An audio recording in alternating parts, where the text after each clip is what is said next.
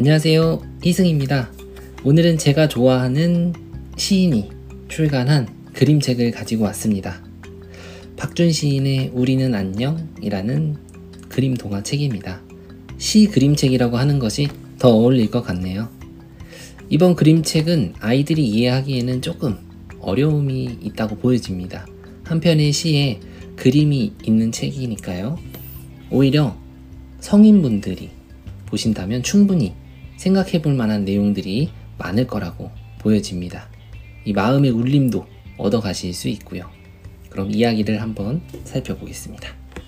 이야기는 강아지 앞에 새 한 마리가 날아들면서 시작이 됩니다. 자신의 눈 앞에 새가 날아오는 것도 신기했고 그 새가 꽃을 건네는 것도 신기했죠. 새는 강아지에게 바깥의 다양한 일들에 대해서 이야기해 줍니다. 서로 하늘을 바라보면서 이야기를 나누는데 고민을 함께 나눈 사람들의 이야기도 해주고 아이들이 공원에서 뛰어노는 이야기도 해주고 사람들이 사용하는 악기에 대한 이야기도 해줍니다. 또 빵집에서 빵을 얻어먹을 수 있다는 이야기도 해주었죠. 그 이야기를 듣고 강아지는 생각합니다. 새가 해준 이야기가 지금까지 자신이 저 담장 너머에서 들었던 소리들에 대한 이야기가 아닐까? 하고 말이죠. 새는 항상 아침에 강아지를 찾아왔습니다. 강아지는 어느 순간부터 그런 새를 아침마다 기다리기 시작했고요. 새가 오면 밥도 나눠 먹고 물도 함께 나눠 마셨습니다. 새는 강아지와 함께 바깥으로 나가고 싶어서 목줄을 계속해서 잡아당기고 끊어내 보려고 했죠. 하지만 작은 새가 단번에 끊어내기에는 역부족이었습니다. 새가 돌아가면 강아지는 이제 담장 너머로 고개를 내밉니다. 바깥 세상이 궁금해진 것이죠.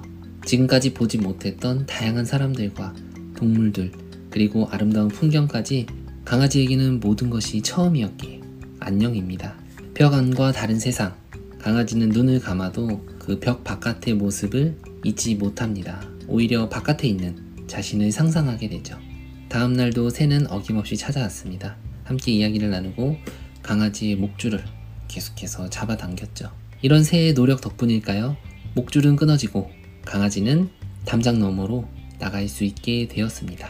담장 너머로 새를 따라 달려가는 강아지. 하지만 새는 더 멀리 날아가고 강아지와는 이제 이별을 하게 됩니다. 멀어지는 새를 바라보며 이제 새와도 안녕입니다.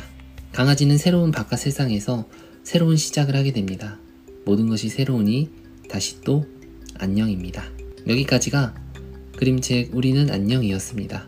혹시 여러분도 그림책에 나오는 강아지처럼 지루함에 스스로 가라앉고 계신가요? 스스로 빠져나올 수 없다면 도움을 받아보세요. 주변을 둘러보시면 누군가 날아올지도 모릅니다. 새로운 것들은 우리에게 다시 활력을 불어넣어 주기도 하거든요. 기대감과 그리고 상상을 또 하게 되죠. 일상을 한번 벗어나 보세요. 실천하기 어렵고 상상만 했던 것들을 한번 도전해 보시는 겁니다. 주인공 강아지처럼 말이죠.